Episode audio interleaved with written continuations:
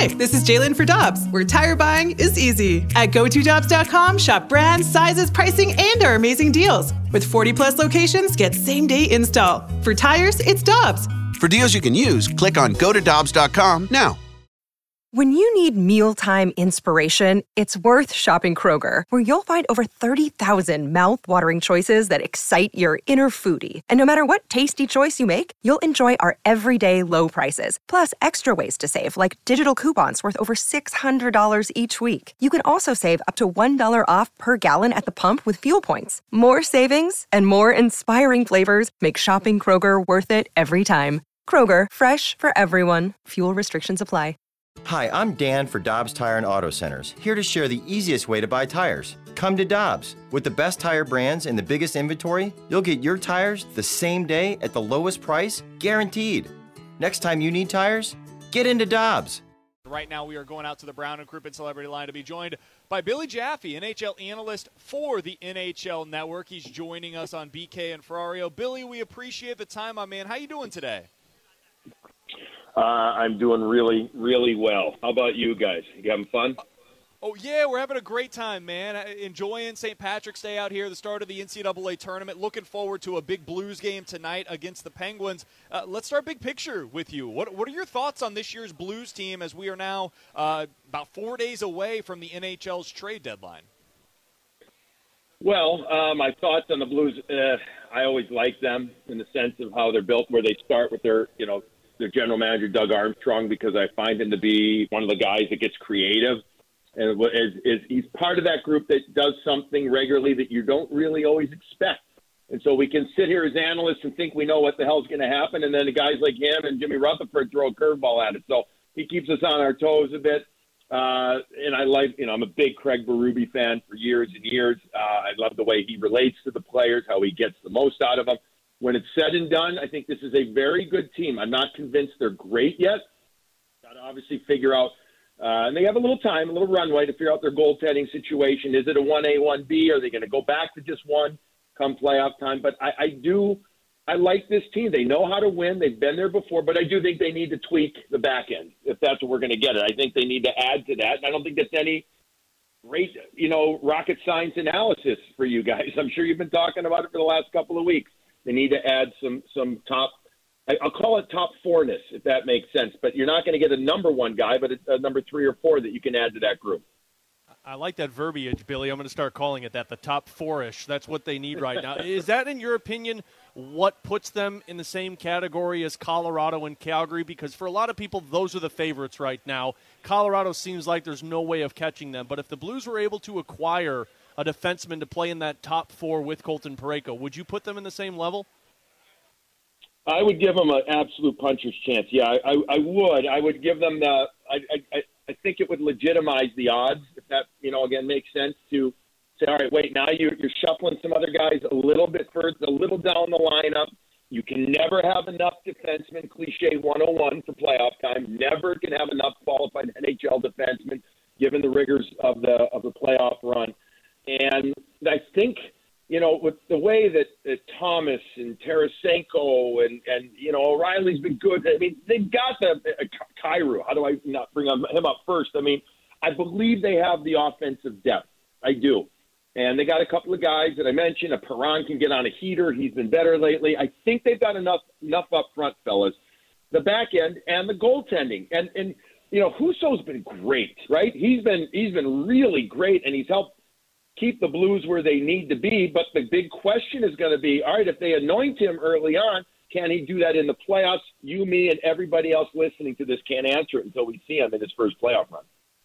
We're talking to Billy Jaffe of NHL Network here on 101 ESPN. Uh, Billy, I, I did want to hone in on maybe what style of defenseman you think they should be looking to acquire, or honestly, if a style matters to them. Is it just about getting the best player that they can? We've brought up I mean, no fewer than probably 20 different names. You mentioned earlier, We've probably have been talking about this for the last couple of weeks. Try like the last few months. Basically, since opening night, yeah. we've been talking about who's going to be that top four defenseman they could go out there and get. Are there any names that you like best for the fit next to Colton Parayko? Um, I mean, it's I, I would lean more towards Mark Giordano than I. I mean, Lindholm's really good for Anaheim, but I don't know I don't have him as a top pair guy, but you know what? With with Colton Parayko, he would form an awesome top pair, and I, I still think uh, that Giordano has enough left in the tank, and his and his age can help settle things down there. Um, you know, I'm I'm trying to go down my the mental list of other guys that might be easier to get, less money because you, you guys know this too. The Blues, it's money in, money out right now. I, I think if I remember correctly, out of my notes in front of me, I'm going to say there are about 23,000 available cap space. Not a lot. It's nothing right now, if I, if I remember it's, correct. It's about 850 now if, if they put uh, Tyler Bozak on LTIR. But, yeah, they, they, Okay. they don't have a ton of money available to them. Some of the names in, in that range that we, we've been talking about, I, I want to get your thoughts on them, are a guy like Jacob Middleton or Justin Braun, Carson Soucy. I mean, that's the second tier, certainly, of the defenseman Well- market. But uh, what do you think about I love Carson well? Soucy. I love Carson Soucy. I do. I, I, I- love the name. I love. I watched him at college. I did his games when he was at Minnesota Duluth. Um, I, I, you know, there's a bunch of teams that would would like adding a. a I think he's six five, two hundred twenty something pound guy.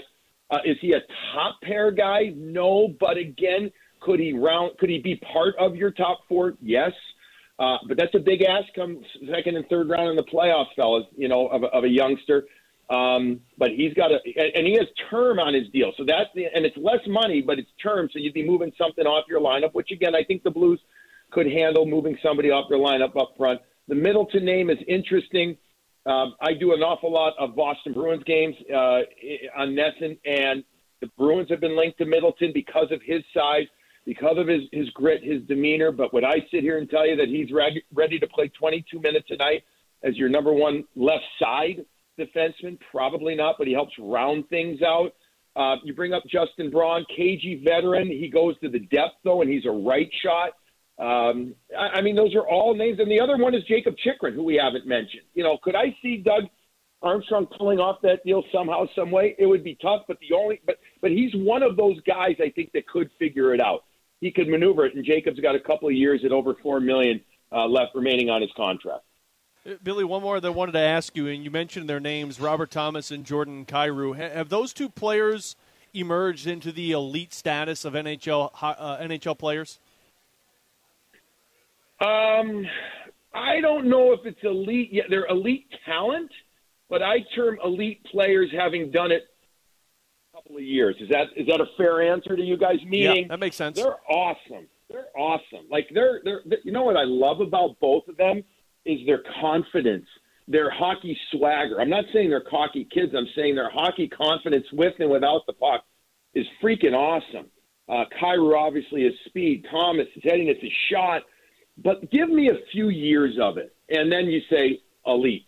And or if they're not elite, they're great. If that, you know, again, I, I, I I'm, I'm trend. I, I feel like they're trending towards elite, but I, I think it's fair to elite players because elite is a pretty darn good word to use, a big word. I, I think in fairness to real elite players, let's give them, let's have them a couple more years of these results, and then we can label them that. You can watch NHL Network analyst Billy Jaffe on NHL Now coming up at 3 o'clock. Plus, NHL Network will air eight hours of live coverage this Monday for trade deadline. Billy, we really appreciate you taking the time to hop on with us today. Thank you so much. We'll talk with you again soon, my man.